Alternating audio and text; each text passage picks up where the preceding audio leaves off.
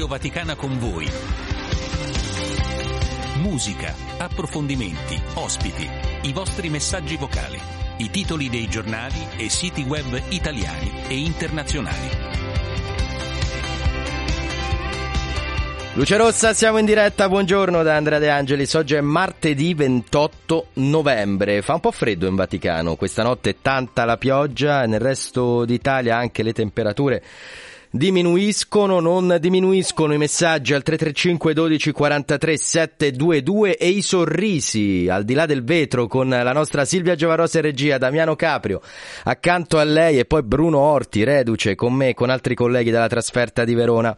Ciao Bruno, ben, ben ritrovato. Andiamo a leggere qualche messaggio, iniziamo con quello di Maria Giustina che ci racconta un po' quella che è stata la puntata la trasmissione di ieri. Perché? Perché lei ci segue in podcast e allora ci dà l'occasione, la nostra ascoltatrice, per ricordare che tutte le trasmissioni di Radio Vaticana e dunque anche Radio Vaticana con voi si possono riascoltare o ascoltare per la prima volta in podcast. Come fare? Andiamo su vaticanews.va e in alto a destra potete appunto leggere ascolta i podcast. Cliccando lì potete scegliere quale tipo di ascolto, ovvero ciò che riguarda l'attività del Papa, oppure i podcast della nostra redazione, dunque vere e proprie serie, o ancora i radiogiornali, compresi quelli flash, i programmi musicali o i programmi in generale. In particolare cliccando sui programmi che hanno un'immagine di un bel microfono, di quelli proprio da studio, simile a quello con cui vi sto parlando in questo momento, potete andare a scorrere i numerosi programmi della nostra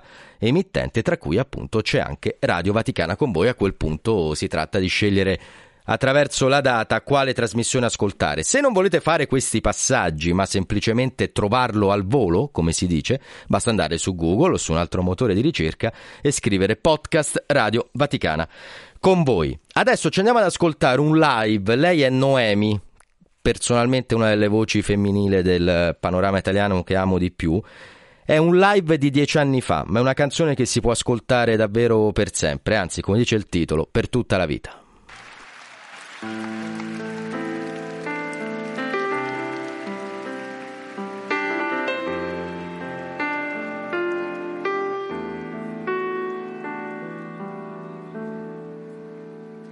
Per tutta la vita andare avanti, cercare i tuoi occhi negli occhi degli altri, far finta di niente, finta che oggi sia un giorno normale, un anno che passa, un anno in salita, che senso di vuoto, che brutta ferita, delusa da te, da me, da quello che non mi hai dato.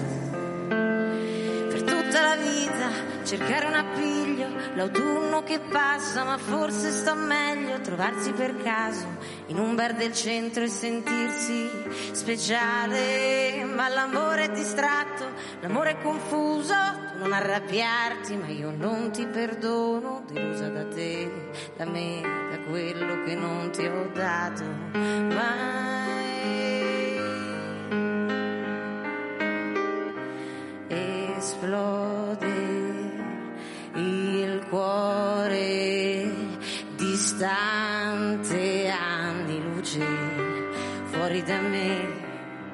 Sei colpa mia la gelosia infrange tutto e resta niente.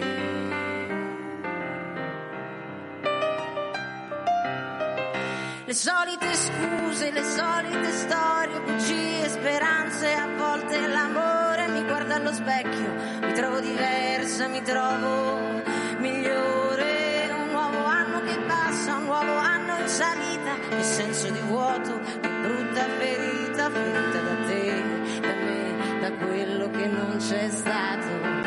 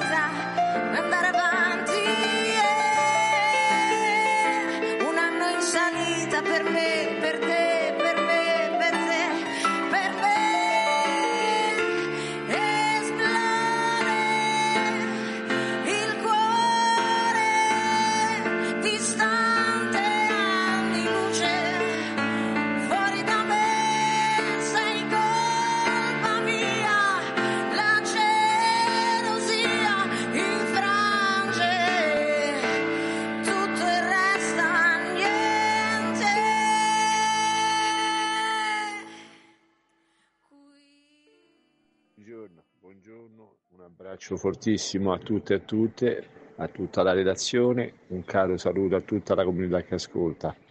Ecco, io ho iniziato il cammino eh, che chiaramente il Signore sta volendo per me e così camminiamo insieme in un nostro cammino comune che ci porta ad essere sì differenti ma umani, umani, sensibili, accoglienti, rispettosi e soprattutto, diciamo così, in un cammino di fede che, che ci appartiene. Una buona giornata a tutti. Buona giornata a te Mario, siamo veramente in eh, cammino. Una parola, tra l'altro, buongiorno Giancarlo Lavella. Buongiorno, buongiorno a te e ai nostri ascoltatori. E, con... buongiorno, e, buongiorno, a Mario. A Mario, hai appena condotto il GR, dicevo cammino è una delle parole chiave insieme ad ascolto anche del sinodo, in particolare di quello sulla sinodalità, lo abbiamo seguito lo scorso mese, ricordiamo finirà il prossimo mese di, di certo. ottobre e quindi sono termini eh, importanti anche per la Chiesa e anche per la Chiesa del, del, nostro tempo. Qualche avvenimento del giorno Giancarlo, andiamo con quelli tradizionali alle 12 da Loreto la recita della preghiera dell'Angelus e del Rosario, alle 19 la Santa Messa sarà celebrata e la seguiremo e pregheremo insieme dal Santuario dell'Amore Misericordioso a Colle Valenza. Ci troviamo in Umbria, una frazione di quel gioiellino chiamato Todi. Vi ricordo poi a San Giovanni in Laterano l'incontro di carattere religioso-culturale a cura di Monsignor Lonardo, direttore dell'ufficio per la pastorale universitaria della diocesi di Roma sul tema da Costantino all'esilio avignonese, in occasione dei festeggiamenti per i 1700 anni della Basilica. Ad Ankara, e dunque si va in Turchia, è atteso oggi, ed è una visita importante da un punto di vista geopolitico, il presidente iraniano Raisi. E poi a New York la riunione del Consiglio Consiglio di sicurezza delle Nazioni Unite sulla situazione in Siria. Salutiamo Nadia che al 335 12 43 722 ci ringrazia per queste trasmissioni ha un pensiero in particolare per Silvia che definisce cavaliere dell'attenzione. Eh, evidentemente conosce il mestiere della regia la nostra Silvia, Nadia. Silvia, Silvia Giovarrosa, la, sì sì sì esatto. Nadia da Roma, Nadia da Roma.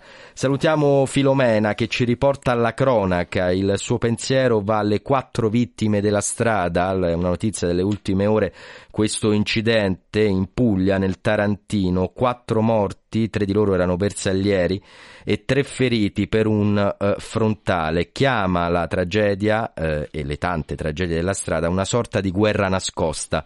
La nostra ascoltatrice che ha invece un pensiero particolare per te, Giancarlo.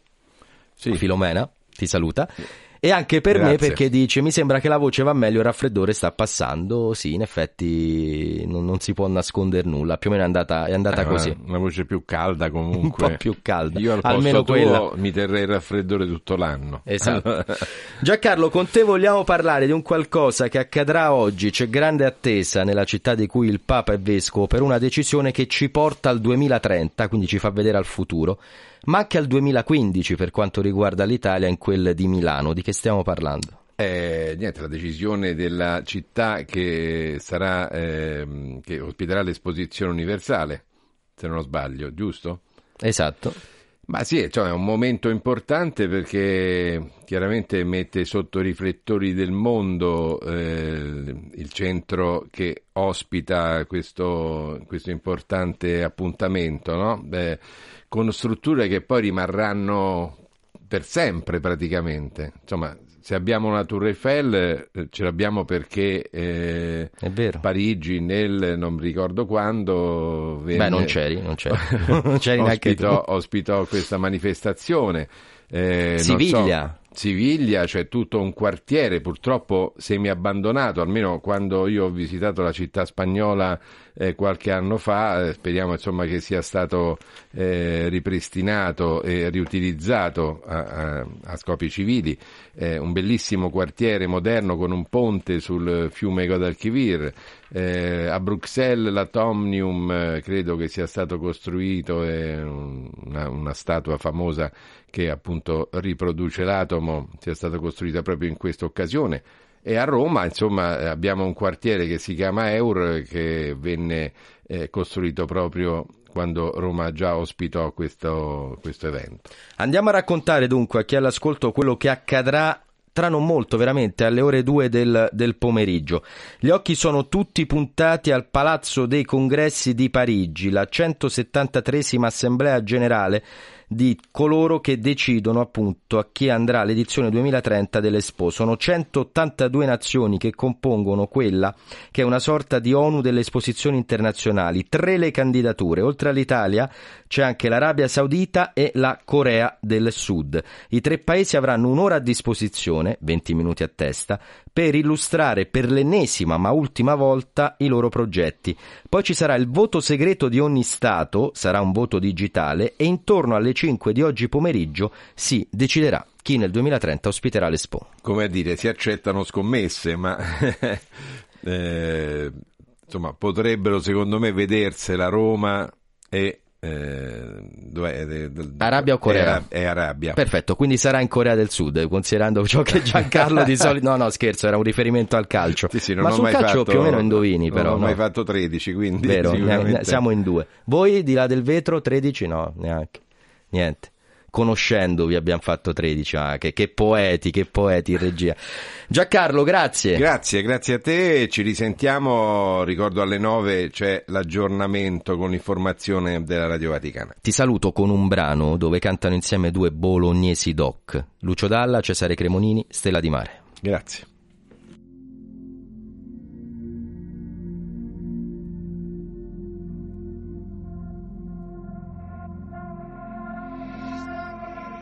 Così stanco da non dormire, le due di notte non c'è niente da fare. Mi piace tanto poterti toccare, stare fermo, sentirti respirare. Dormi già, pelle bianca, come sarà? Faccia stanca. Prova a girare il mio cuscino, è una scusa per venirti più vicino. Prova a svegliarti con un po' di tosse, ma tu ti giri come se niente fosse. Spengo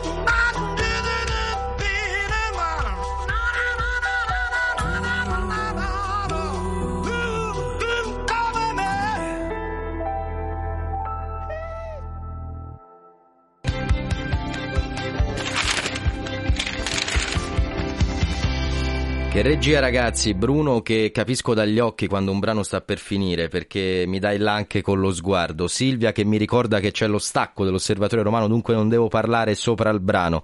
Si lavora bene, si lavora bene insieme alle 8.29, saremo insieme fino alle 10 questa mattina come ogni giorno Radio Vaticana con voi vi tiene compagnia nelle prime ore del mattino e a quest'ora lo facciamo anche con i colleghi dell'Osservatorio Romano. È venuta a trovarci per quanto riguarda la redazione che si occupa di cultura la nostra Silvia Guidi. Ciao Silvia. Buongiorno.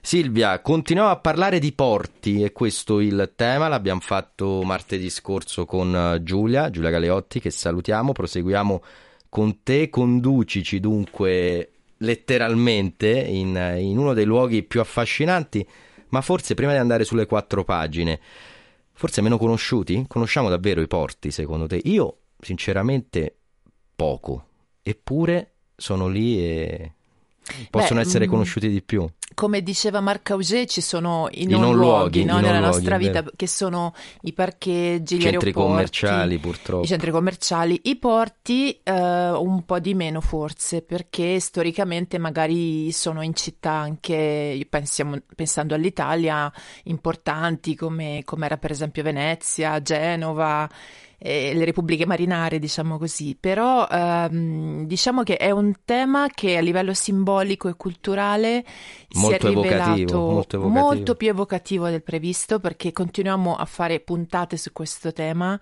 e ci sono storie bellissime che raccontiamo.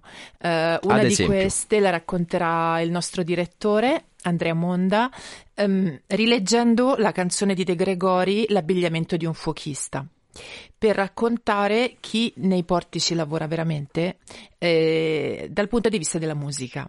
Eh, ci sarà anche una storia molto bella di un ragazzino afgano che si chiama Zaid, che è fermamente convinto che a Mantova ci sia il porto. E Giulia Alberico, che gli insegna l'italiano, gli insegna la cultura del paese dove è adesso, eh, gli spiega che non c'è il porto a Mantova, ma lui, siccome è arrivato piccolissimo, si è addormentato ad Ancona e si è svegliato a Mantova, è certissimo che a Mantova ci sia il mare. Quindi ci sono queste, queste storie di vita vera, di vita vissuta, che sono veramente commoventi perché vere, perché semplici e vere. A E- Mantova c'è il porto. a Mantova, secondo Zaid, c'è il porto. Ma è una storia o è un, un libro? È una storia, È una una storia storia, vera raccontate, una di Giulia. Alberico Mhm. che, che racconta il suo rapporto di mh, insegnante allievo con questo ragazzino. Sarebbe anche il titolo di un bel libro, lo dobbiamo, lo dobbiamo Sì, dire, perché sarebbe da- appunto da dall'idea di quante volte parliamo magari anche di porti chiusi o di porti pericolosi o di porti che diventano strumento di... E poi ci sono i bambini che ci riportano, alla... riportano, sembra un gioco di parole alla realtà e, e ci dicono che a Mantova c'è il porto perché si sono addormentati a qualche centinaio di, di chilometri di distanza. Ancora sulle quattro pagine.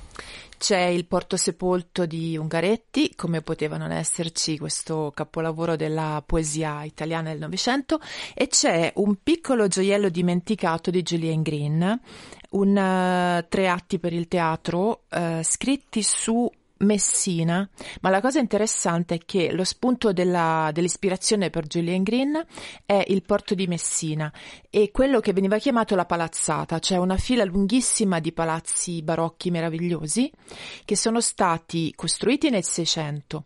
Poi il terremoto del 700 li ha distrutti, sono stati ricostruiti dai messinesi e il terre- ahimè il terremoto del 1908 li ha di nuovo distrutti. Quindi questo meraviglioso monumento del barocco messinese in realtà è esistito due volte ed è stato distrutto due volte. Da questa suggestione Julian Green, che è stato in Sicilia negli anni 50 del Novecento, ha scritto un bellissimo testo teatrale non così famoso come meriterebbe, veramente bello, sulla eh, uh, provvisorietà dei progetti umani, anche belli, anche artisticamente notevoli. E è un testo molto bello, ripescato da Annunziata Antonazzo e ritradotto e riproposto per il lettore di adesso, ma veramente un piccolo gioiello dimenticato. E voi siete andati a scovare anche, anche no, a me affascina questo la vostra, posso dire sì, la vostra redazione, che riuscite sempre a scovare un qualcosa a sorprendere me, a sorprendere chi ha l'ascolto e soprattutto i lettori. Quattro pagine dunque, si parla, continua a parlare di Porto, ricordiamo online dalle 15, giusto? Dalle 15 e poi, poi domani in, in edicola. Grazie a Silvia Guidi e quando volete, oltre al martedì, insomma. Ah no, aspetta, la, la, la fe... oggi è felpa, non è maglia, non possiamo salutarti senza ah, descrivere certo, ciò no, che indossi. La felpa, la felpa però della Val d'Aosta che non c'entra niente con i porti. Eh, beh, beh, no, magari c'è un bimbo che potrebbe dire che anche in Val d'Aosta c'è un porto, no? Sì, potrebbe, se si addormenta al momento giusto, sì. Ci salutiamo con un messaggio di Serena che a proposito di regia che funziona, ha chiesto un brano e quindi al termine del messaggio vediamo se l'accontentiamo. Buongiorno e buon inizio d'avvento a voi e a Papa Francesco. Volevo eh, dedicare a mio cugino, eh, facendogli tanti auguri, mio cugino Filippo, e il regalo mio più grande di Tiziano Ferro, dedicarla anche a mia sorella Valentina, mio cognato Luca, miei, ai miei genitori e a, vabbè, insomma, parenti tutti, poi Francesco e Federico.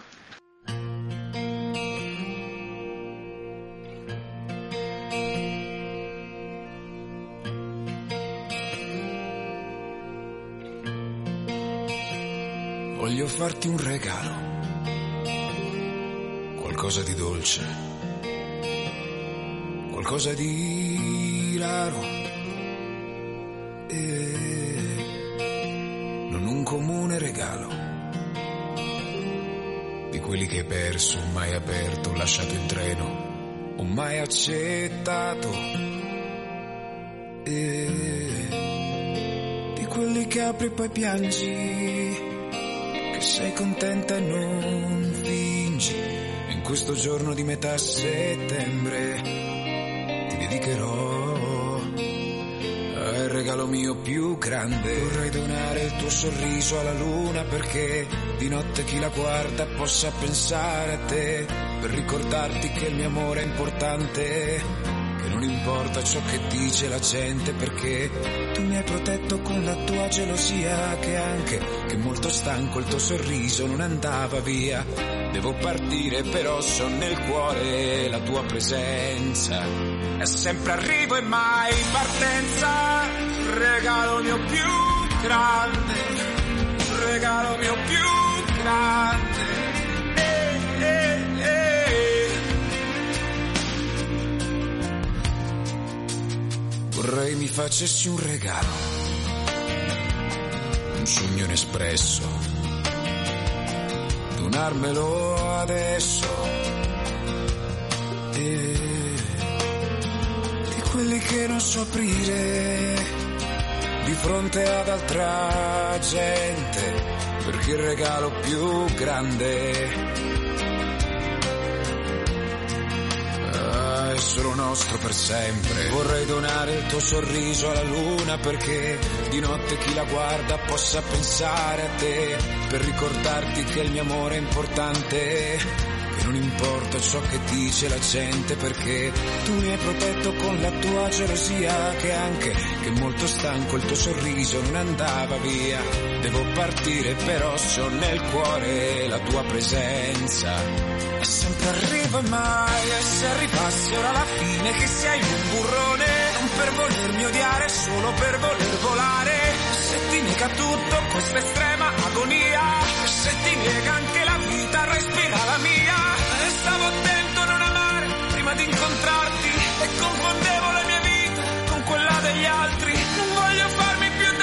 e adesso, amore.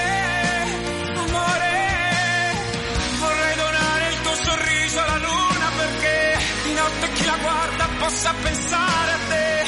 Ricordarti che il mio amore è importante, che non importa ciò che dice la gente. Poi amore dato, amore preso, amore amore grande come il tempo che non Amore che mi parla coi tuoi occhi qui di fronte. Sei tu, sei tu, sei tu, sei tu, sei tu, sei tu, sei tu. Ah, il regalo mio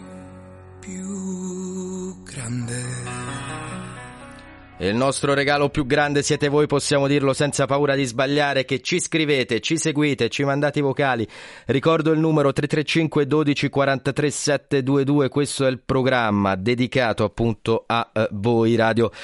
Vaticana con voi. Salutiamo Sofia che a proposito dell'Expo che potrebbe arrivare a Roma, con un pizzico di sarcasmo scrive speriamo la facciano a Roma l'esposizione universale, così continuano i lavori e i cantieri anche dopo il giubileo. E questo è un messaggio di chi evidentemente vive il traffico capitolino non eh, di, di, rado. Salutiamo ancora Vittorio che ci augura una buona giornata e scrive su di noi Signore arrivi la tua benedizione, risplenda la tua luce in ogni sorriso donato e su tutti noi arrivi la salvezza. Ancora un saluto a Don Luigi, ci scrive anche Rita e poi Pino che augura pronta guarigione a eh, Rosa Maria, questo raffreddore, eh, scrive, non, non, sembra voler passare. In questo momento anche Roselia ha mandato un messaggio, buongiorno a tutti, grazie, molto belle le storie del vissuto, è sempre assai edificante, bello anche che Andrea sta meglio, se sarei io, Andrea sta meglio, a tutti ogni bene nel,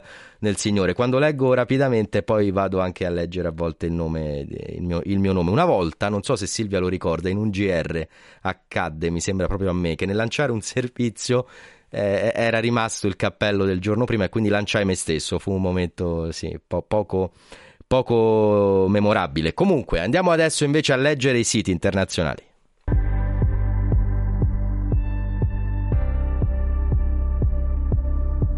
40 minuti dopo le 8 iniziamo dunque il nostro viaggio, il nostro giro del web partendo dalla BBC che ci conduce addirittura in Australia. Perché? Ascoltate bene, un messaggio che arriva, deve arrivare soprattutto ai più giovani. L'Australia vieta le importazioni di vaporizzatori. Il divieto da gennaio stoppa i vaporizzatori usa e getta. Perché? Perché bisogna frenare la dipendenza da nicotina in chi? Nei bambini. Verranno inoltre introdotte nuove leggi per impedire la produzione, la pubblicità, la fornitura di vaporizzatori monouso nel paese che secondo alcuni sondaggi vengono utilizzati ormai dalle scuole medie. Dalle scuole medie. Ciò avviene dunque nel contesto di una spinta più ampia volta ad eliminare completamente lo svapo ricreativo, che è stato pubblicizzato, ricorda la BBC, come un modo per smettere di fumare, ma il ministro della Sanità australiano afferma che ha creato una generazione dipendente dalla nicotina. Questo l'allarme che arriva dall'Australia. Nigrizia ci conduce in Africa e ci parla di storia, ma ci parla anche di presente. Algeria-Francia, come arrivare finalmente a una memoria condivisa si è riunita una commissione che è nata per venire a capo di una stagione altamente divisiva tra i due paesi. Un primo passo è stata la restituzione agli algerini di alcuni oggetti appartenenti a uno storico emiro, l'eroe della resistenza, ma complicato è sanare le tante ferite. Si tenta tuttavia, scrive il quotidiano dei Comboniani, di porre le basi per un possibile reciproco riconoscimento. Le Monde, in Francia, per parlare di Medio Oriente. Prolungata la tregua a Gaza e lo vedremo anche sui quotidiani italiani e questa è una delle notizie del giorno. È stata prolungata di 48 ore la tregua a Gaza. 11 ostaggi sono stati rilasciati ieri sera da Hamas, tra cui tre minorenni. 33 detenuti palestinesi sono stati rilasciati in cambio nella notte tra lunedì e martedì. Continua questo rapporto 1 a 3 che dovrebbe, doveva, porterà, non possiamo eh, dirlo ovviamente finché eh, non saranno finiti i rilasci, al rilascio totale di 50 degli ostaggi israeliani e di 150 prigionieri palestinesi. Asia News, asianews.it, anche in questo caso si parla di Medio Oriente, ma c'è anche un articolo dedicato al carcere che ci porta in Iran. Perché? Perché a Teheran si è suicidato in carcere un minorenne e questa è una notizia che sta un po' facendo il giro del mondo perché ci si interroga ovviamente sul carcere per i minori, che è un tema, e eh, sui controlli che poi ci sono e sul supporto psicologico per questi giovanissimi. Il ragazzo aveva 17 anni, si è impiccato in cella, questo accade in Iran. CNN ancora in Ucraina. Stiamo notando, soprattutto negli ultimi giorni, che la CNN continua a dedicare ampio spazio alla guerra in Ucraina, una guerra troppo spesso dimenticata su molti giornali il Papa chiede di non dimenticare il martoriato popolo ucraino, lo chiede praticamente ad ogni Angelus udienza che eh, lo vede appunto protagonista. In particolare la CNN ci parla di una storia nell'Ucraina orientale, di una sanguinosa battaglia che sembra riportare indietro le lancette del tempo. Perché? Perché ricorda le trincee della Prima Guerra Mondiale e dunque un salto indietro di un, di un secolo, davvero una chiave di lettura anche questa importante e, e terribile, come potete facilmente capire.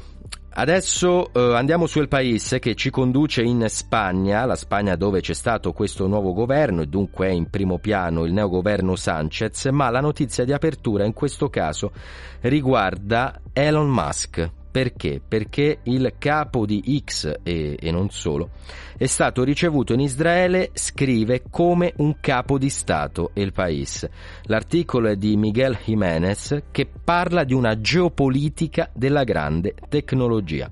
Il magnate ha ceduto il controllo di Starlink a Gaza al governo israeliano in un'operazione volta a rivalutare la sua immagine. C'è appunto la foto di Elon Musk con il premier israeliano Netanyahu. Questo, questa è l'analisi originale eh, certamente del paese. Infine, in America Latina con Foglia di San Paolo per andare in Brasile, ma anche qui in Medio Oriente, la notizia è quella di cui stiamo parlando ormai da qualche minuto, ovvero questo prolungamento della tregua a Gaza di 48 ore, le 8.45. Ah, questo è un brano che piace a Silvia, ascoltiamolo.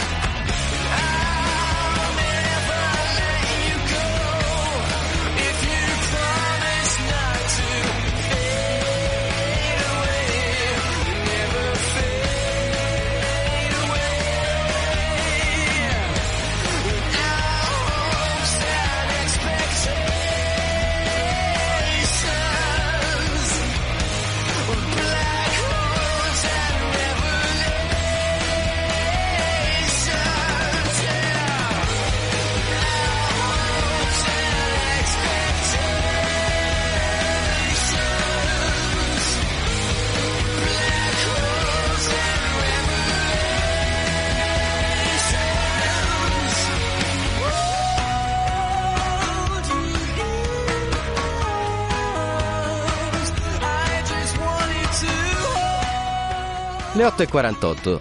Siamo sempre in diretta, Radio Vaticana con voi, ancora buongiorno, continuano ad arrivare i vostri messaggi, salutiamo Maria Paola, salutiamo Paola, salutiamo anche Anna, un abbraccio da Anna, il buongiorno ci arriva anche con una foto di, questo è un personaggio Disney, Paperoga mi sembra che sia, Silvia, ricordate Paperoga, quello col cappello rosso? Col berretto rosso, sì, allora è lui, perché non, non, c'è ovviamente il nome del personaggio, ma ci sta scritto buongiorno, tutti svegli, allora buongiorno e ci scrivono così Salvatore e uh, Letizia. Andiamo sui quotidiani in lingua italiana, vediamo un po' di cosa si parla nello stivale, partiamo da avvenire. Una tregua in più è il titolo, altre 48 ore senza bombardamenti, il reportage in Cisgiordania dove sta crescendo l'odio, e questo è un tema, sta crescendo l'odio. I mediatori annunciano l'estensione della pausa dei combattimenti nella striscia, liberati 11 ostaggi, si tratta per il rilascio di altri 20. E poi, sempre a venire, da grande spazio la questione sanità in Italia. Medici senza futuro, dobbiamo andare all'estero per forza. Rosario, Alessandro, Luciano, Daniele, Luigi, Rosaria, storie di ordinaria migrazione, quelle raccolte da avvenire. Giovani medici costretti a lasciare l'Italia dove si sono formati, con un investimento del sistema paese che arriva a circa 150.000 euro per esercitare la professione in un contesto pagato meglio, ma soprattutto più appagante. Non a caso un recente sondaggio ha rivelato che il 40% dei medici italiani valuta valuta l'emigrazione e sempre non a caso ci sono tre scioperi da qui a fine anno. Il Corriere della Sera, pagina 2, tregua prolungata di due giorni. Israele però avvisa, poi attaccheremo ovunque. Ieri consegnati 11 ostaggi, 9 bambini e 2 donne, la devastazione davanti ai palestinesi che tornano a nord.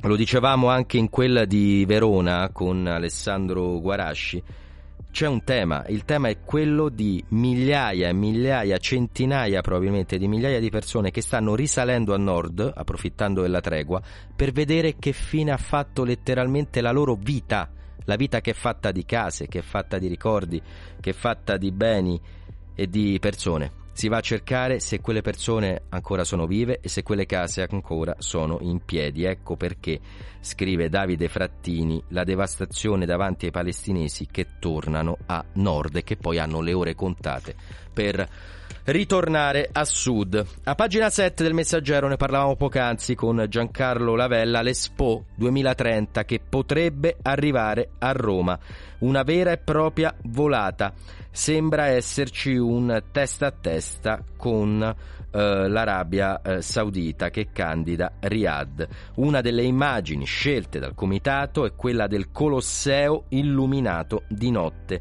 utilizzate da Roma per presentare la propria candidatura. Si deciderà dunque oggi pomeriggio in quel di Parigi. Si parla ancora di fumo, Poco fa dicevamo Israele vaporizzatori, ora dobbiamo parlare però in senso contrario. A pagina 15 della Repubblica un articolo titolato Fumo basta restrizioni. La Nuova Zelanda mette la retromarcia, controordine, il primo paese che aveva messo al bando il fumo fa marcia indietro e lo permette senza restrizioni. Protagonista del clamoroso voltafaccia è la Nuova Zelanda che ha deciso di annullare la legge introdotta dal precedente governo laburista, con la quale era stato proibito l'acquisto di sigarette per tutti i nati dal 2008 in poi. Una marcia indietro scioccante l'hanno definita i medici, tenuto conto che fumare è la prima causa di morti prevenibili tra i neozelandesi. Siamo sconcertati, inorriditi, dicono i medici, la scelta è arrivata dal governo conservatore che fa, scrive sempre la Repubblica, cassa con il tabacco per poter abbassare le tasse. Più sigarette, più denari che entrano e questi denari vengono utilizzati per abbassare le tasse, ma i medici non ci stanno. Questo è quanto accade in Nuova Zelanda e ce lo racconta così la Repubblica.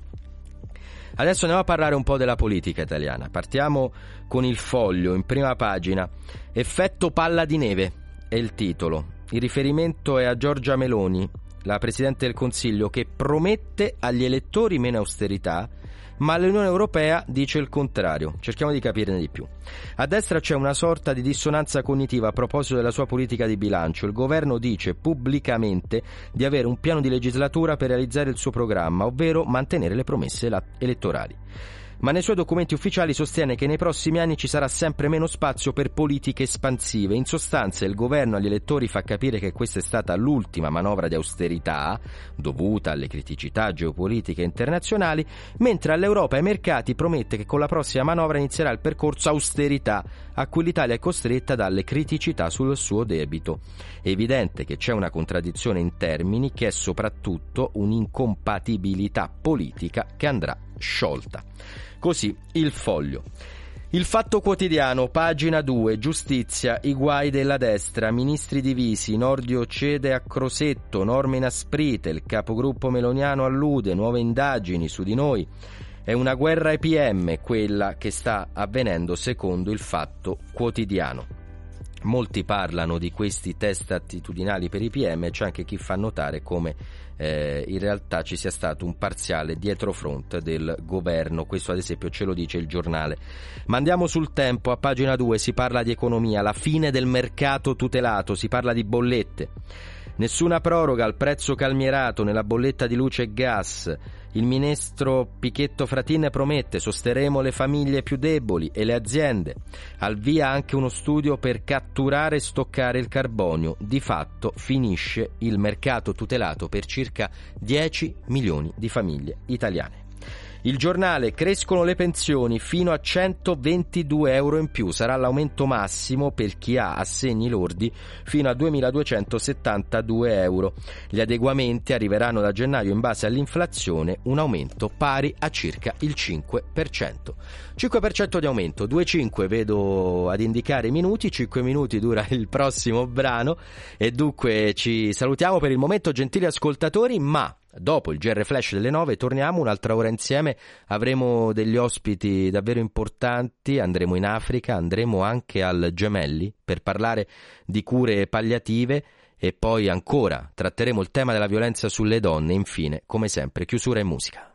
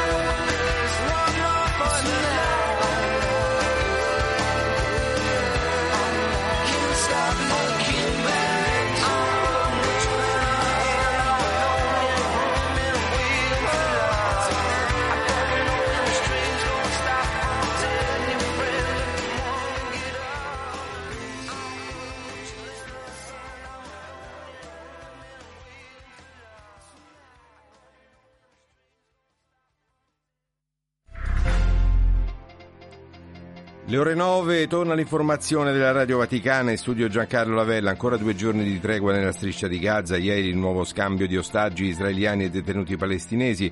In settimana la visita del segretario di Stato americano Blinken.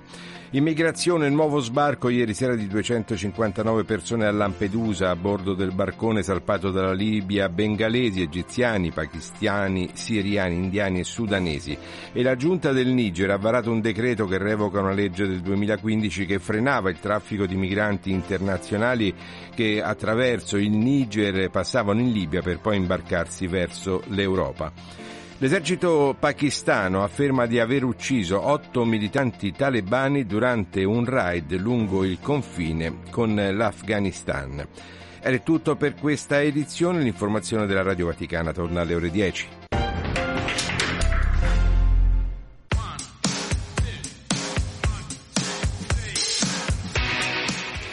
335 12 43 722 vi ricordo solo il numero non rubo spazio a questo bel brano per intervenire in diretta. Mandate i vostri messaggi vocali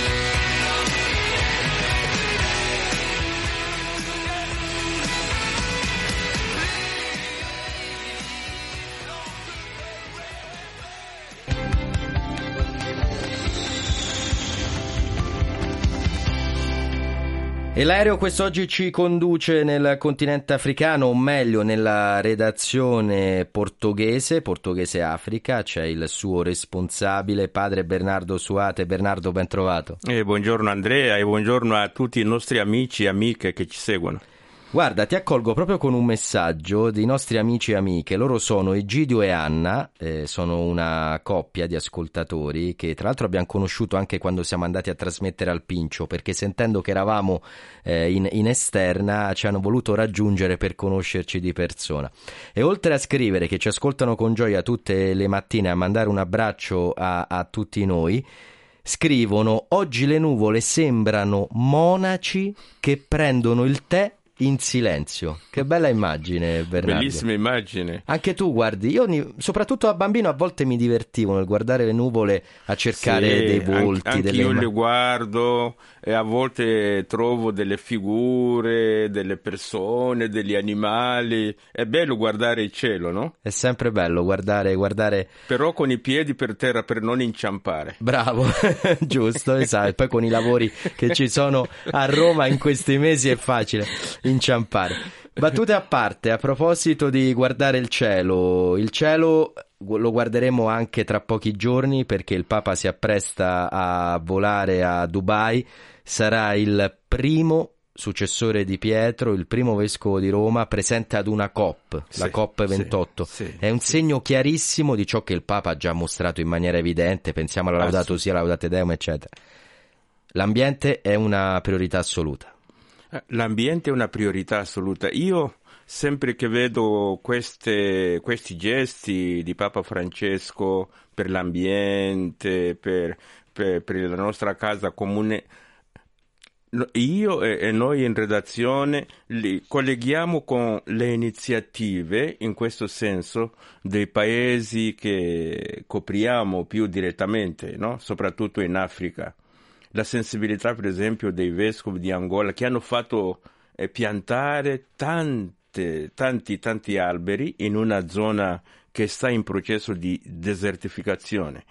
E poi la, eh, la sensibilità del Mozambico, eh, colpito da tanti fenomeni così che sono causa dei, dei- dei cambiamenti climatici. Allora quando vedo i gesti del Papa, il suo sforzo, eh, così forse non troppo bene di salute, ma lo stesso va lì eh, ad essere presente e a gridare più forte che dobbiamo fare di più, ma molto di più per la casa comune.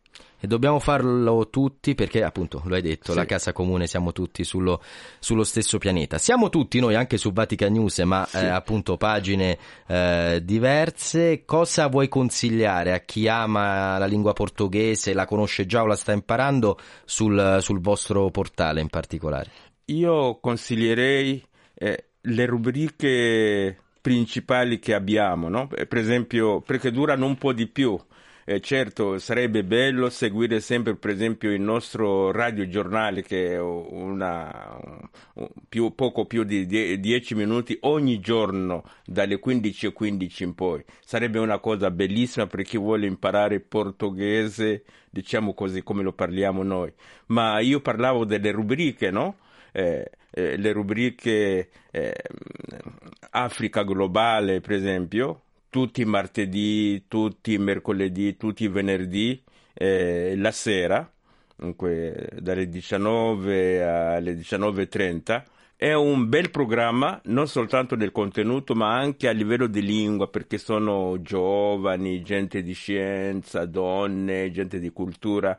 Allora, seguire questo credo che eh, eh, i nostri amici e amiche sicuramente li troverebbero molto, molto interessanti.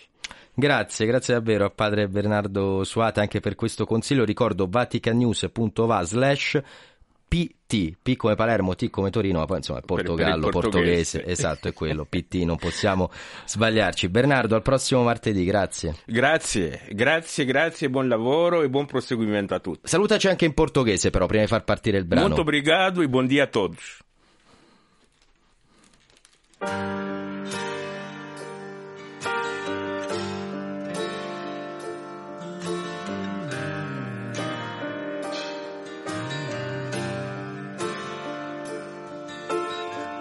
Come ami tu, non si ama mai. Lasci niente a caso tu, sorridi poi, ti butti giù. È strano come ami tu, lo fai di più, di più di me. E lo sento addosso io, a rincorrerti, a dirti che ti amo come mi ami tu, ma tu di più, tu di più. E io qui in ombra e senza cielo, come un fiore in un cortile. Ma tu di più, ma tu di più, sempre più forte solo tu, non ci facciamo compagnia. Noi non ci facciamo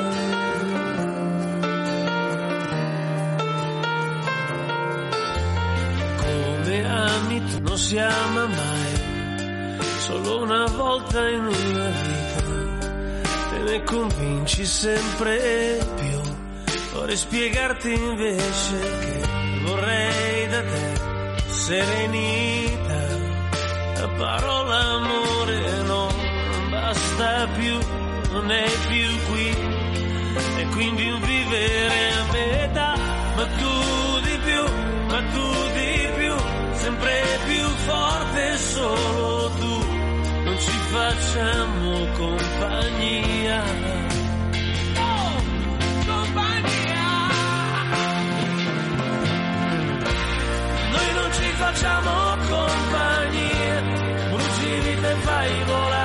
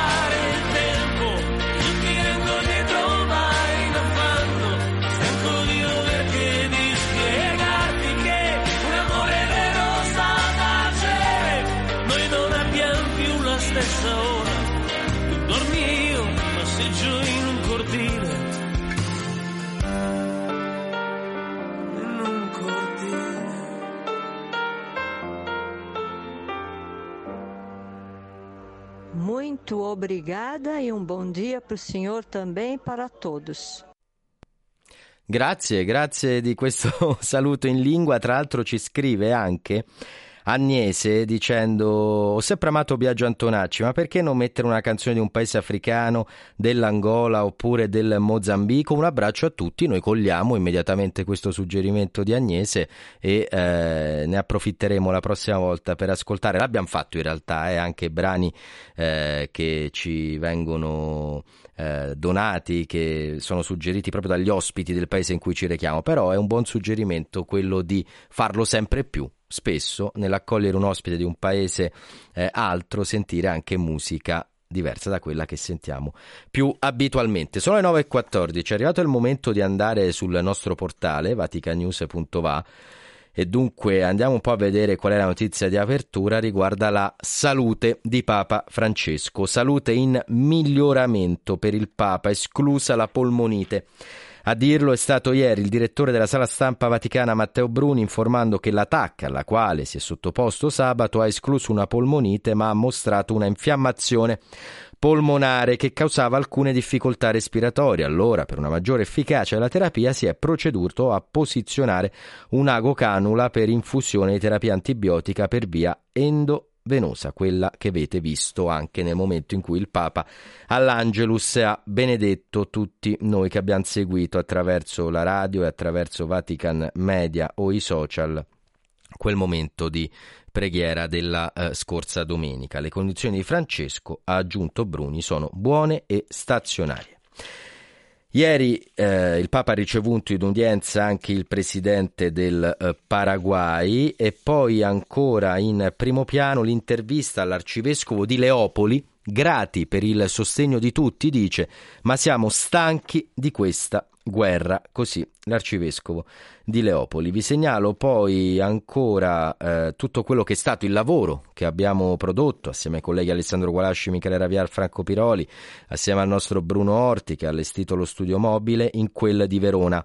Potete trovare a centropagina su Vatican News eh, una, quella che noi definiamo una mattonella, un articolo contenitore, dal titolo Festival della dottrina sociale abitare il digitale per essere socialmente liberi. E qui troverete decine di contenuti audio, dunque podcast, articoli, ma anche video, per raccontare quello che è stato un festival che si è concluso appunto domenica e che ha visto al centro temi quali il lavoro, la persona, la buona imprenditoria, il giusto eh, diritto e poi ancora la parità tra uomini e eh, donne, nonché il tema dello sport che abbiamo eh, visto trattare in maniera anche originale, ad esempio attraverso il concetto di panchina. Ai nostri studi ospiti eh, importanti anche del mondo eh, dello sport, della Chiesa appunto e della società civile. Su Vatican News restiamo adesso per ascoltare un contributo audio che eh, ci riporta a quella che è la cronaca stringente. Parliamo di violenza sulle donne, si è celebrata eh, sabato la giornata mondiale contro la violenza sulle donne. Fiocchetti rossi eh, hanno riempito i baveri di molte giacche, soprattutto di molti uomini, mi viene da dire per fortuna. E, e avete visto anche per chi ama il calcio ieri eh, in, in, campo e, e anche domenica questo segno rosso sulla guancia proprio a dire no alla violenza sulle donne. Il nostro Alessandro Di Busso ha realizzato su questo tema un'intervista con la psicoterapeuta Vittoria Lulli, che è autrice del libro In volo con le emozioni. Sentite il titolo dell'articolo, Educare fin da piccoli a tollerare le frustrazioni. Secondo la psicoterapeuta Lulli, che è coordinatrice del servizio CE di tutela dei minori del Lazio e di Roma, è importante prendere spunto dal tirocinio dei piloti. Voi direte, ma cosa c'entrano i piloti d'aereo con la violenza contro le donne? Perché i piloti d'aereo, fin da giovanissimi, cioè fin da quando decidono di fare quel mestiere, imparano a gestire l'ansia, le situazioni difficili, che possono essere sempre più crescenti. Ma questo è un training, dice la dottoressa, che può essere utilizzato per chiunque e che può essere applicato anche agli uomini fin da giovani. Ascoltiamo allora la dottoressa Lulli al microfono di Alessandro Di Bussolo. Dottoressa Lugli, gli ultimi casi di cronaca, come purtroppo il femminicidio di Giulia Cecchettin, ci dicono che spesso le vittime di violenza sono legate da dipendenza affettiva con i loro carnefici e che temono di ferirli allontanandoli. Lei nel suo libro affronta questo tema. Che consiglio si sente di dare a queste donne per proteggere la loro vita? Il consiglio è di non trascurare le difficoltà che si incontrano quando si capisce che il partner ha una difficoltà o li sta legando troppo a è troppo geloso, violento. L'idea di non riuscire a allontanarsi dal partner, l'idea che la sofferenza del partner dispiace di più della propria sofferenza, lì è il momento di rendersi conto che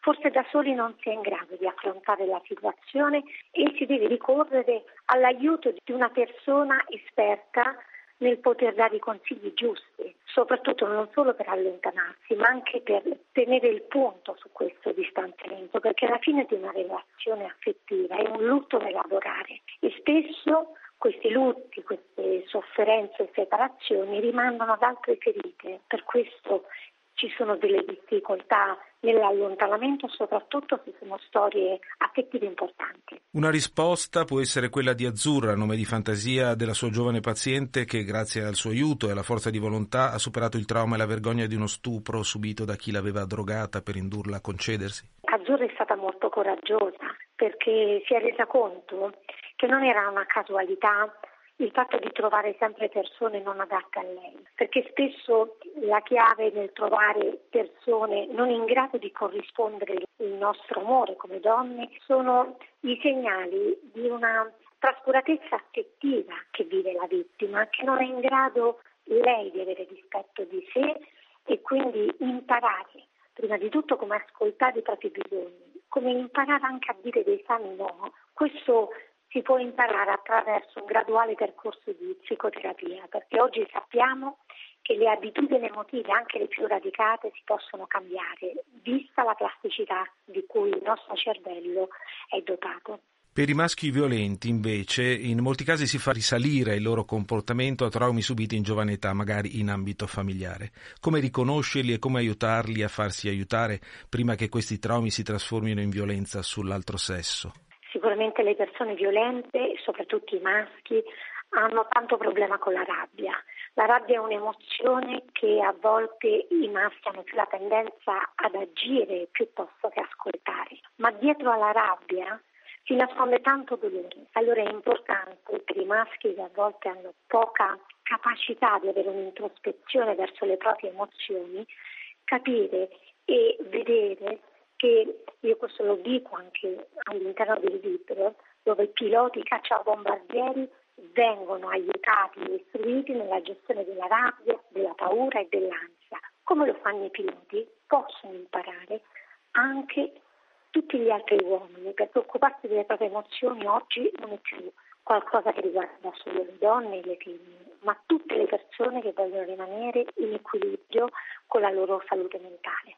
Tornando al caso di Azzurra, il senso di ingiustizia e di vergogna che lei ha provato dopo il primo rapporto indotto dalla droga è quello di molti casi di abusi dei quali venite a conoscenza negli uffici per la tutela dei minori del Lazio e di Roma? Esattamente, perché quando noi parliamo di abuso non è solo l'abuso fisico e sessuale, prima di tutto c'è proprio l'interezza della persona, perché c'è stato un rapporto dove è stata tradita la fiducia, la fiducia che la persona ha dato a qualcuno, poi nella Chiesa si dà ancora di più questa fiducia e quindi il discorso che gli abusi lasciano questo senso di vergogna, di inadeguatezza, che è importante riparare attraverso un'accoglienza. Infatti quello che è stato il mio lavoro in questi anni è stato soprattutto non tanto tante segnalazioni, ma aprire la porta per poter avere un dialogo, informazioni e far vedere alle persone che c'è una Chiesa anche di tipo diverso, che è in grado di accogliere, ascoltare, difendere e proteggere. In conclusione, in un mondo globalizzato e digitale come il nostro, i cui stimoli sono simili a quelli di un volo di caccia, lei dice che non siamo educati a gestire le piccole e grandi emergenze del quotidiano. Spesso siamo incapaci di gestire anche le emozioni conseguenti. Questo è davvero il disagio psichico del terzo millennio? In realtà inavvertitamente c'è una troppa patologizzazione di tutto.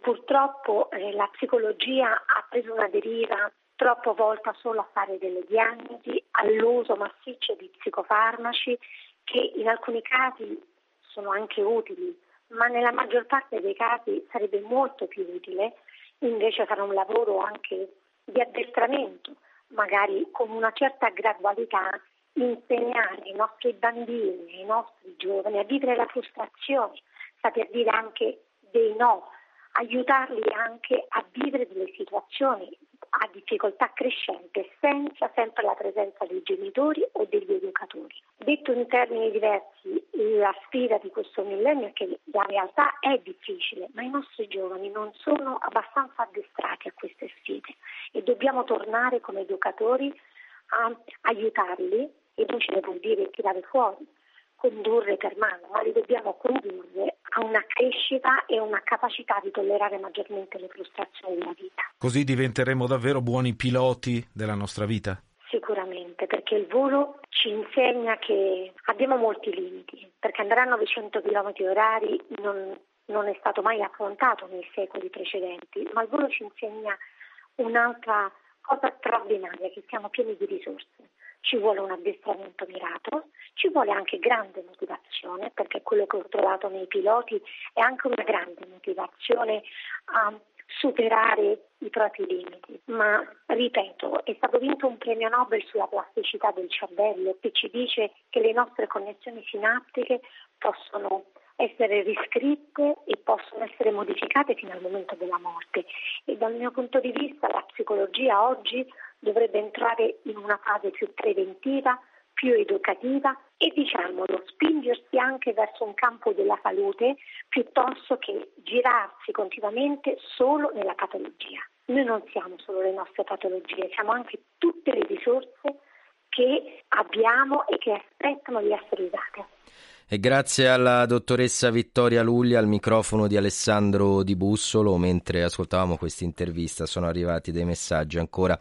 Fate sentire forte la vostra voce per quanto riguarda un tema davvero attuale e che non può passare in, in secondo piano. Le 9.25, dicevo, con Sting andiamo ad accogliere i prossimi ospiti.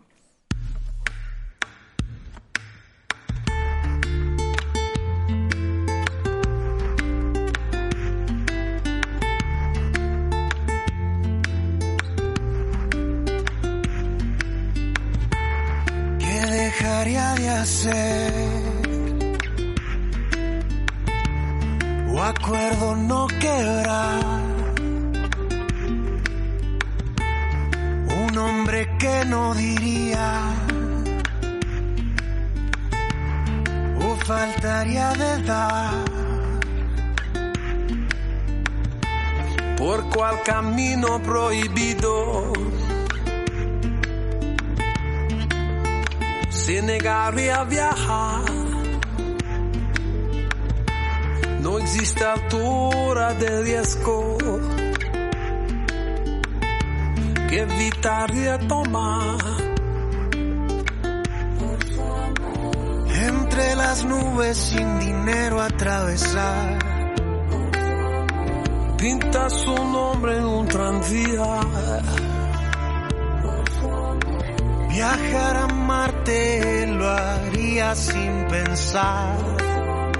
Significados hallaría.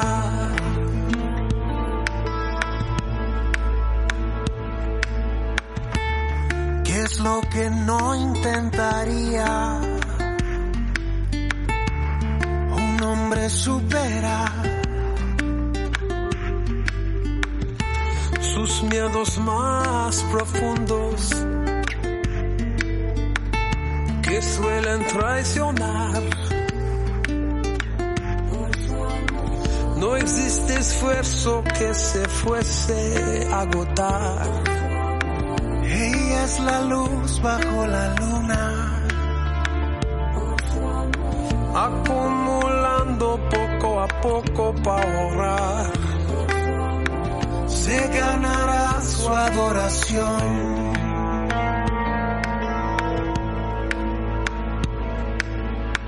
Y con toda mi fuerza, toda mi fuerza, energía y voluntad, energía, le daré hasta el sol y el mar. Volaré hasta el cielo y de allá cuerpos celestes del sistema solar y las líneas de mate lograré descifrar, lograré descifrar.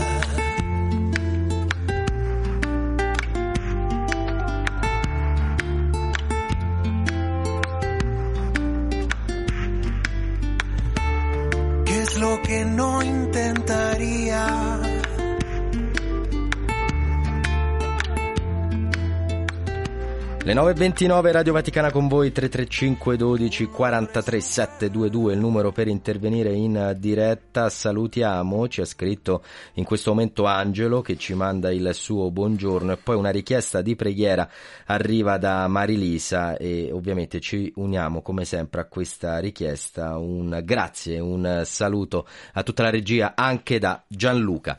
È il momento di eh, tornare a parlare gentili ascoltatori di cure palliative. Lo dicevamo lo scorso mese, abbiamo deciso di ospitare ogni mese eh, un, uh, un, nostro caro amico, si tratta di padre Carlo Abate che saluto subito. Ciao padre Carlo, buongiorno. Buongiorno a te Andrea, buongiorno a tutti. Lui è responsabile del centro della pastorale sanitaria della diocesi di Roma per affrontare un tema sul quale, lo dicevamo anche prima a microfoni spenti, innanzitutto va fatta chiarezza, vanno chiamate le cose per nome, come si fa con i bambini padre Carlo. Io ricordo quando stavo all'oratorio eh, mi dicevano, giovane animatore, mi raccomando non sbagliare mai il nome di un bambino bambino perché te lo fai nemico per sempre. Bisogna essere chiari con i piccoli, bisogna essere chiari anche con, con gli adulti. Quando parliamo di temi così sensibili bisogna farlo bene.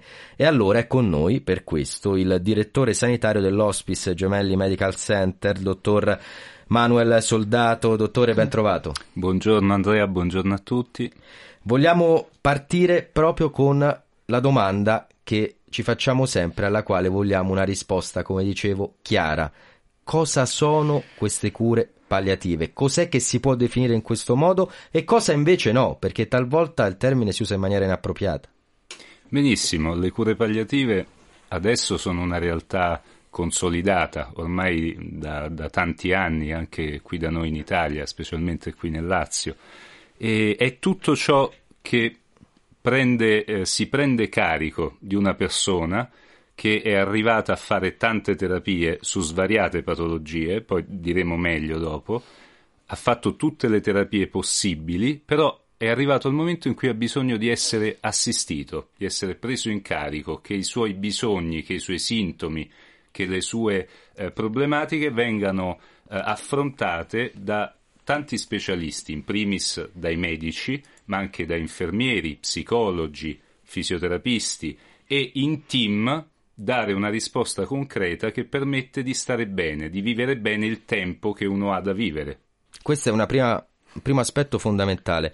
Non dobbiamo immaginare le cure palliative come il singolo medico che somministra qualcosa per dare un po' di tranquillità al paziente, ma un team, ha parlato anche di fisioterapisti anche di fisioterapia in teoria, anche se è poco eh, diciamo, eh, sfruttata. Però sono tanti professionisti. Però tanti professionisti, in particolare c'è un supporto psicologico continuo del paziente e della famiglia, perché prendiamo in carico paziente e famiglia, perché la malattia non è mai solo del malato, ma la malattia coinvolge tutti quelli che sono intorno, perciò noi abbiamo eh, la possibilità di dare una risposta concreta anche ai familiari sulle loro domande, loro, i loro dubbi, eh, le loro ansie, la loro rabbia a volte, perché la malattia genera rabbia in certe situazioni. Dottore, cure Prego. palliative sono due parole. Il termine palliativo a volte è usato in maniera negativa a prescindere, quando si dice beh questo è un palliativo, anche se non stiamo parlando di sanità. Però la parola cura è ciò che cerchiamo da, dalla nascita. Abbiamo bisogno di cure appena nati, neonati. Vogliamo la cura dell'amato o dell'amata quando siamo adolescenti. Impariamo ad aver cura del nostro lavoro, dei nostri figli. Perché allora a volte davanti a questo termine si vede solo quel palliative e non ci si sofferma sulla cura a cui siamo tutti chiamati?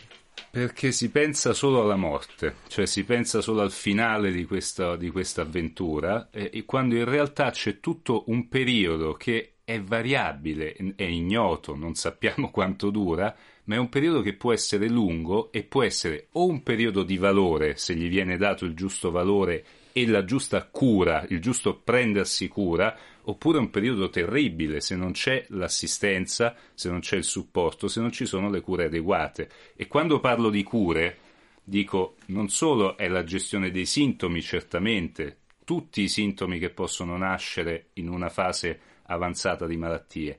Guardate, oggi eh, le, le cure palliative nascevano per i malati oncologici, però oggi e da tanti anni noi assistiamo a tante tipologie di malati, perché le malattie sono tante, le cure, diciamo, eh, che vengono prima sono diventate molto avanzate e portano avanti tante malattie, pensiamo alle malattie cardiache croniche, lo scompenso cardiaco, la fibrosi polmonare, la cirrosi epatica, cioè malattie non oncologiche, però si arriva a un punto in cui si può stare molto male e le terapie eh, non sono più tanto efficaci, però bisogna prendersi cura di queste persone per farle stare meglio. Perciò le cure palliative si sono allargate estese a questo genere di persone.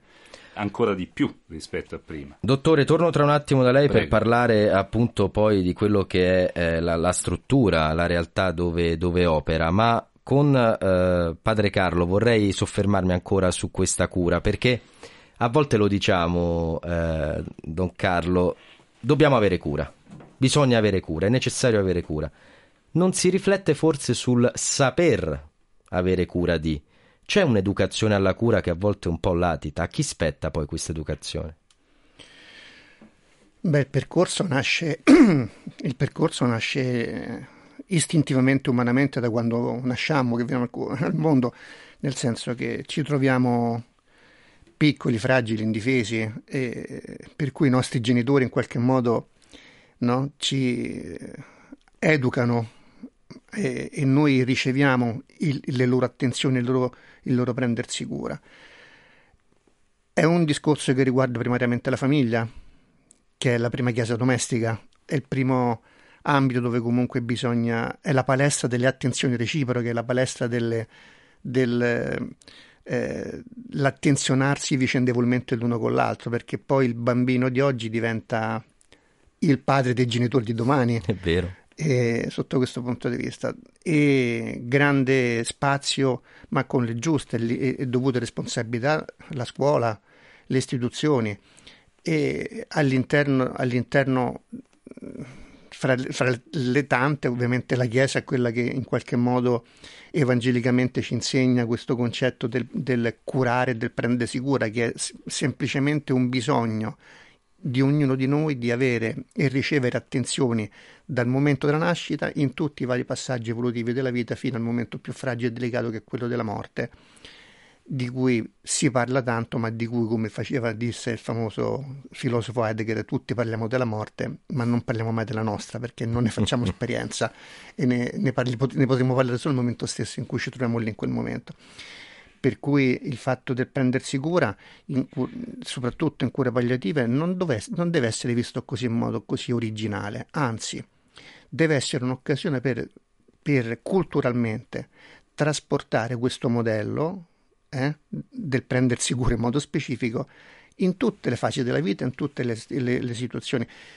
Perché per esempio in ospedale dove si guarisce, però ci si prende cura? In altri termini, la persona in un, in un, in una, in un, in un reparto ospedaliero è un sintomo, è malattia o è persona? Allora, il, il, portare il modello delle cure palliative, quindi attenzionarlo, circondarlo di tante figure professionali, vuol dire mettere al centro la persona di un progetto assistenziale per cui noi lo sviluppiamo certamente in cure palliative, ma in ambito proprio ospedaliero dove ancora si può guarire, perché no? Quindi rico, rico, rico, riscoprire questo, questa centralità della persona, questo, questo metterlo proprio al centro in tutte quelle che sono i suoi bisogni e le sue necessità. Un paradigma la cura, dottor Manuel Soldato, lei lo ricordo è direttore sanitario dell'Hospice Gemelli Medical Center, stiamo parlando in diretta su Radio Vaticana con voi, sono le 9.38 di cure palliative, le chiedo allora nella sua realtà, nella struttura appunto che eh, dirige, come si accede alle cure palliative? Come funziona ciò di cui abbiamo parlato, abbiamo spiegato di cosa si tratta, ma poi fattivamente sono i familiari che ne fanno richiesta, eh, può essere il paziente che ha lasciato scritto che desidera eh, ricevere questo tipo eh, di cure o ci sono ancora altre strade percorribili? Beh, è un po' quello che dici tu, è, è una serie di percorsi che partono, possono partire anche dalla famiglia, da un'esigenza familiare, possono partire dal medico di medicina generale, che è il primo che ha in carico il paziente e che lo segue magari da tanti anni, possono partire dal reparto ospedaliero, da un oncologo, da uno specialista, qualsiasi medico che, ha, eh, che conosce la situazione del paziente. Viene compilata una domanda, una domanda che arriva all'ASL di competenza, l'ASL ha un'unità di valutazione che decide se i criteri sono adeguati per entrare in questo programma di cure. Una volta che l'ASL dà uh, l'autorizzazione, noi, in base alle richieste che arrivano, prendiamo in carico secondo una lista d'attesa e eh, siamo il luogo privilegiato sicuramente delle cure palliative è la casa del paziente, il domicilio della persona, cioè curare a casa. Infatti tutte le strutture di cure palliative, compresa la nostra, hanno un tot di posti all'interno della clinica, per noi sono 30, e quattro volte tanto di posti a domicilio, perciò 120 per noi, perché è molto importante stare a casa, poter essere circondato ancora dalla famiglia e ricevere le cure scientificamente e umanamente più adatte a te, a casa. Perciò una volta che poi viene preso in carico, il paziente e la sua famiglia vengono valutati dal medico, si fa un colloquio congiunto quando è possibile col paziente, altrimenti solo con i familiari o altrimenti con tutte e due le figure coinvolte. In questo colloquio vengono spiegate le finalità, intanto si ascolta, si ascolta e si sente quali sono i bisogni, qual è il vissuto, qual è la realtà da cui vengono e poi si stila un piano di assistenza che poi viene eh, limato, cambiato settimana in, di settimana in settimana, perché considerate che almeno una volta a settimana a domicilio parlo, i nostri pazienti, le, nostre, le persone in carico vedono un medico, hanno un loro medico di riferimento che va lì, fa una visita, li ascolta, eh, modifica la terapia eventualmente, gestisce i problemi emergenti e tutti i giorni c'è un infermiere che va ad accertarsi delle condizioni, fa le medicazioni, certo. somministra terapie anche endovena se servono, no? tutto quello che, di cui c'è bisogno. C'è il supporto psicologico, Purtroppo ancora, ancora per eh, il nostro sistema sanitario pochissima fisioterapia, però potrebbe essere anche quello una cosa importante. Diciamo il punto centrale è anche la consapevolezza del familiare e quando è possibile del paziente di quello che si sta facendo, perché a volte si arriva con idee sbagliate, dici vai lì a fare un po' di riabilitazione, vai eh sì. lì eh, e non si dice la verità, quando la verità in realtà a volte libera molto di più della, della bugia, no? Della di solito è così. Pietosa, ecco. Mi è ecco. piaciuto molto che ha detto intanto si ascolta, perché eh, anche quella è cura, certo. eh, padre Carlo. Intanto ascoltiamoci e poi vediamo cosa fare.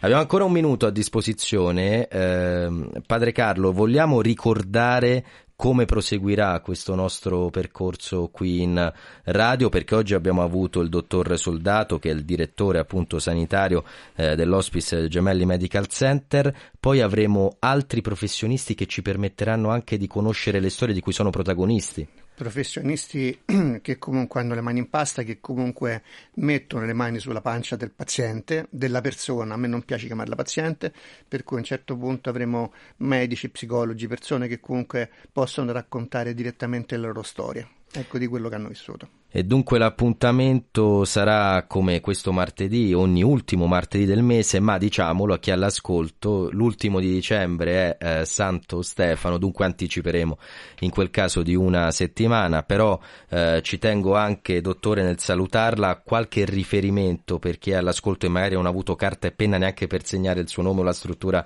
che dirige, c'è un sito di riferimento, un indirizzo email per avere più informazioni? Allora, noi abbiamo un sito internet, uh, Gemelli Medical Center, lo trovate Benissimo. facilmente, lì sopra ci sono tutti i riferimenti per entrare in contatto con noi. Perfetto, Gemelli Medical Center, dunque per chi eh, volesse eh, entrare in contatto con questa struttura da parte mia e da parte di tutta la Radio Vaticana, grazie, perché grazie. il vostro è grazie un servizio ed è, fa parte anche di quella creatività del bene a cui ci invita sempre il Papa che non conosce una forma e basta, ma conosce forme che ancora non sono conosciute e avere cura di chi eh, sta eh, soffrendo e, e, ha perso la speranza significa dare cura veramente agli ultimi, a quelle periferie esistenziali di cui il Papa ci parla. Grazie dottor Manuel Soldato, grazie don Carlo Abate, al prossimo martedì. Grazie Adesso il santo del giorno e poi chiudiamo in musica.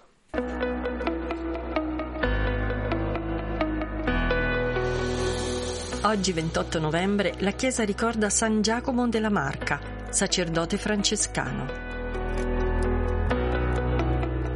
È un predicatore di fuoco, ma la severità è ammorbidita dalla clemenza. Giacomo, marchigiano, diventa francescano nel 1415 ed è inviato nell'Europa dell'Est. Sa ammaliare con gesti e parole e si scaglia soprattutto contro l'usura Per combatterla, inventa i monti di pietà.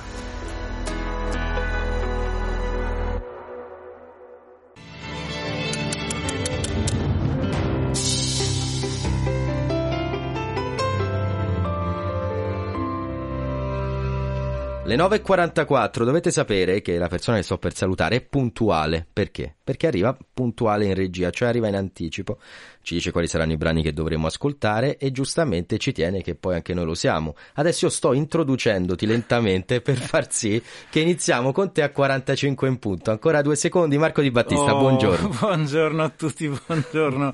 Sì, allora siamo puntualissimi.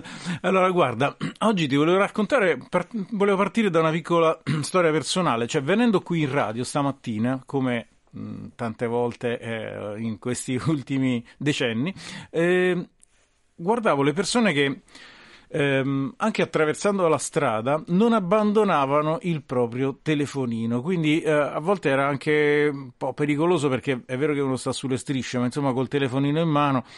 E allora mi chiedevo ma eh, le, le persone oggi si ricordano di quando non c'erano i telefonini, non c'erano i lettori di CD, non c'erano eh, non c'era neanche la radio, eccetera, eccetera.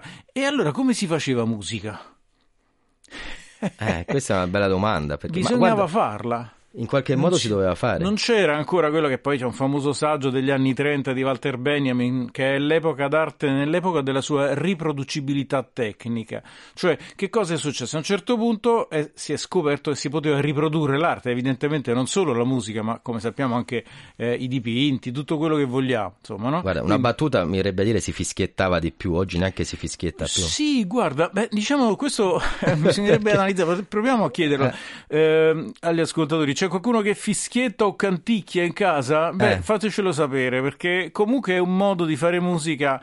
Perché la musica è rimasta l'unica cosa analogica, perché per fare musica, per prendere parlo di musica classica, se abbiamo un violino, un- un'orchestra, quello che ci, che ci pare, beh, eh, per, far- per ascoltarla bisogna che qualcuno suoni. È diversa la musica, anche se abbiamo il più bel impianto di s- stereo, che- che- il più bello del mondo, beh, il più bello del mondo non sarà mai come ascoltare musica dal vivo. E noi lo diciamo tutte le sere alle 22, come sanno bene i nostri ascoltatori, eh? Esatto, C'è ormai lo sanno. sì, sì. Tra con lo 12 ore e schermiosi- 12 minuti. Quindi tutte le sere alle 22 ci abbiamo questo appuntamento con le tastiere il lunedì, con la musica da camera il martedì, con la musica contemporanea, eh, nuova musica il mercoledì, con i concerti d'Euroradio il giovedì, con eh, la musica barocca il venerdì, con le grandi orchestre il sabato e con il concerto spirituale la domenica. Insomma, ho fatto il momento spot. Beh, eh. è giusto perché eh, del resto siamo un emittente 24 ore su 24 ed è bene al mattino ricordare quello che, che va in onda la sera. Ecco, per esempio, stasera lo spazio di musica da camera è uno spazio che vuole un po' ricordare quel mondo che dicevo prima. Non è un. Attenzione, non voglio essere la persona che dice come si stava meglio prima, no, assolutamente. Il mondo cambia, però dobbiamo ricordarci della, della nostra storia. La nostra storia è fatta di storia della musica anche, e tra questi eh, grandi autori della storia della musica c'è un certo Johannes Brahms un grandissimo, tutti lo conoscono, forse anche in virtù del fatto c'era un, un, ehm, un film che andava qualche tempo fa che si chiamava Le piace Brahms, dove c'era la terza sinfonia che faceva dare frente a ra.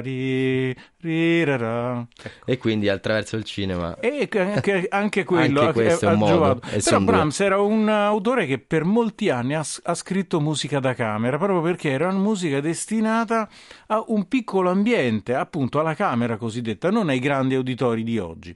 Iniziamo con un piccolo esempio, eh, ce ne sono tre oggi, eh, se riusciamo, eh, eh, un piccolo estratto dalla sonata per violoncello e pianoforte, ehm, la tonalità Mi minore, l'opera è il 38, è un'opera della prima maturità, ancora eh, eh, Brahms non aveva scritto neanche una sinfonia. Brahms scrive la, sinf- la prima sinfonia nel 1876, insomma abbastanza grande, e lui era nato nel 1833. Ci pensa un bel po' prima di scrivere quella che poi è stata ribattezzata la decima di Beethoven, per quanto eh, continuasse nel solco eh, di Beethoven. Ma sentiamo questo piccolo assaggio di sonata per violoncello e pianoforte di Brahms.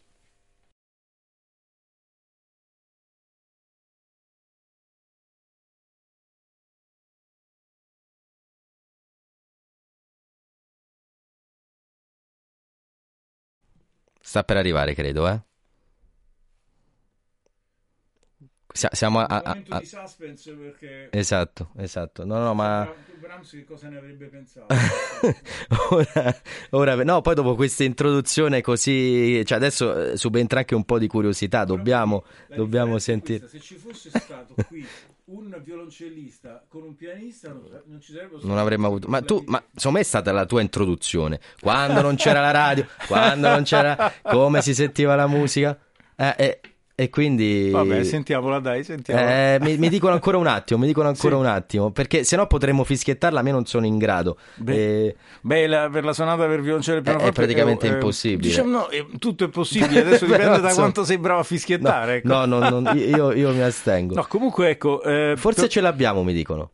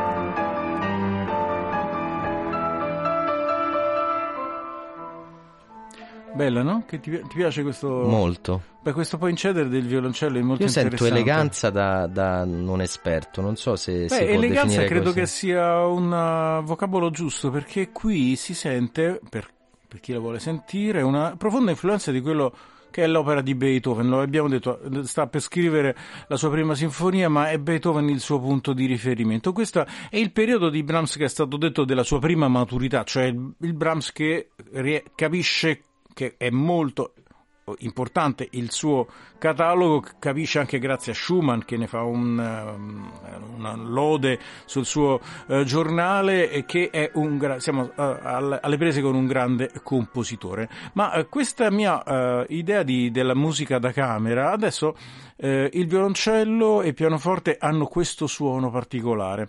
Adesso volevo sentire un piccolo brano invece dalla sonata per violino e pianoforte, la terza in re minore, che è del 1886-88. Appunto, nel frattempo Brahms ha scritto la prima nel 1800, sinfonia nel 1876, la quarta è del 1885, quindi praticamente Brahms ha scritto quattro sinfonie, il suo repertorio sinfonico è finito. La sonata per violino e pianoforte è già un, eh, eh, un'opera in cui lui è perfettamente maturo, non, non ha più, più bisogno di modelli nel passato, anche se evidentemente ha a cuore la- il fatto di rimanere legato alla storia della musica, non c'era ancora l'idea di avanguardia in quel periodo e scrive questo, ehm, questa bellissima sonata per, via- per violino e pianoforte. Io ho preso un pezzetto dal terzo movimento che è un poco presto e con sentimento. Ecco, quel sentimento è una eh, una cosa che, che, ci fa amare eh, ancora di più questa, questo repertorio di Brahms.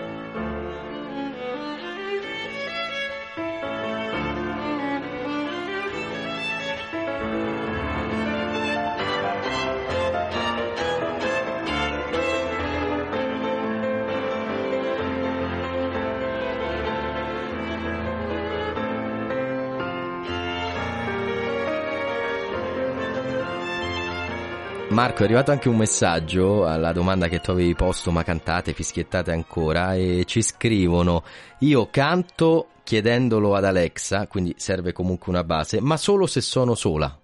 Ecco, eh, questa è la differenza e, e, su questo dovremmo interrogarci, cioè noi siamo soli con Alexa, con uh, l'iPhone, con uh, lo smartphone, con quello che vogliamo, mentre la musica da camera è musica di insieme.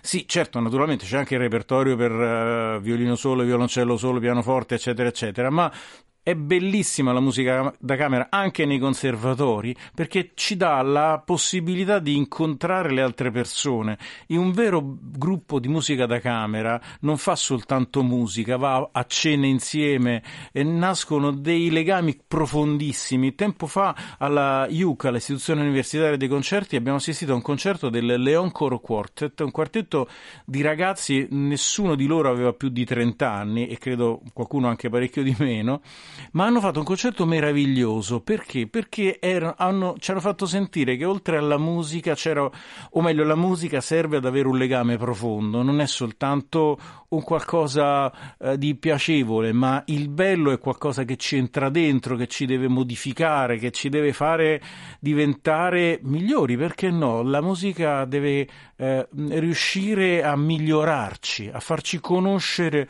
delle nuove dimensioni. Scusate, io mi faccio prendere un po' troppo dalla mi passione. Mi piace questa idea di migliorarci perché a volte sono proprio i linguaggi universali che ci migliorano e la musica è uno di questi. E io spero davvero che questa cosa sia valida eh, perché eh, io, io, ci credo profondamente al, al, fatto di come l'arte e la cultura eh, ci possa migliorare. Naturalmente è, è, richiesto non soltanto a chi suona, nel nostro caso della musica, il fatto di studiare, ma è richiesto uno sforzo anche da parte dell'ascoltatore. Cioè bisogna, non bisogna dimenticarci che quando andiamo a vedere una mostra d'arte, ascoltiamo un concerto, noi non siamo totalmente passivi, noi siamo importantissimi per chi suona perché altrimenti è finita, è finito tutto. Ma guarda, è quello che, che, il mondo del giornalismo dice ai lettori, agli ascoltatori o ai telespettatori. È, è, è l'altra parte che non è eh, mera ricevente, ma. C'è assolutamente, anche... assolutamente, Abbiamo un ultimo ascolto, poi c'è il GR Flash. Allora, Marco. suonata per clarinetto e pianoforte numero 1 in Fa minore, opera 120. Siamo nel 1894. Il clarinetto è un po' il, lo strumento che ci dà eh, l'addio è, spe- è, quasi sempre una sorta di testamento spirituale per un compositore di quel periodo utilizzare il clarinetto. Grazie davvero Marco Di Battista per uh, averci regalato quest'altra pagina di musica. Grazie a Silvia Giovarrosa, a Bruno Orti, anche a Daniele Giorgi, da Andrea De Angelis, grazie a voi. Ci lasciamo appunto in musica. Ricordiamolo, se c'è motivo per lamentarsi, ce ne sono sempre almeno due per non farlo. Ciao!